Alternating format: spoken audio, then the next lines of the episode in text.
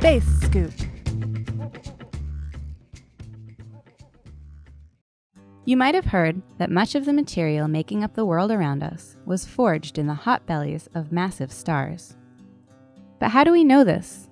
We can't send probes to investigate because there isn't a material on Earth that can withstand the immense heat inside a star without being vaporized. Luckily for us, but not for the stars, every star over eight times heavier than our Sun will eventually explode as a supernova. When this happens, all the star's innards are launched into space for everyone to see.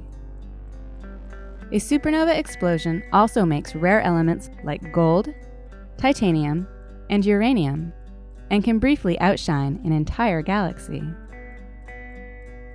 Each of these four fabulous photographs shows the remains of an exploded star, called a supernova remnant.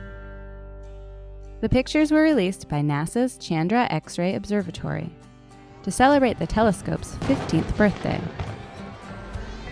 Chandra is a telescope that is specially designed to look at X rays that come from very hot places and objects in the universe, including exploded stars.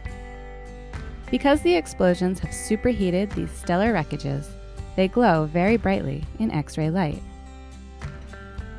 Since the Earth's atmosphere blocks X rays from space, Chandra has to orbit high above it. It currently looks at the universe up to an altitude of 140,000 kilometers above the Earth. From this ideal position, Chandra can create X ray pictures with superb detail, allowing us to study the shape, movement, and chemical makeup of supernova remnants. The objects are the Crab Nebula, G292.0 plus 1.8, Tycho's supernova, and 3C58.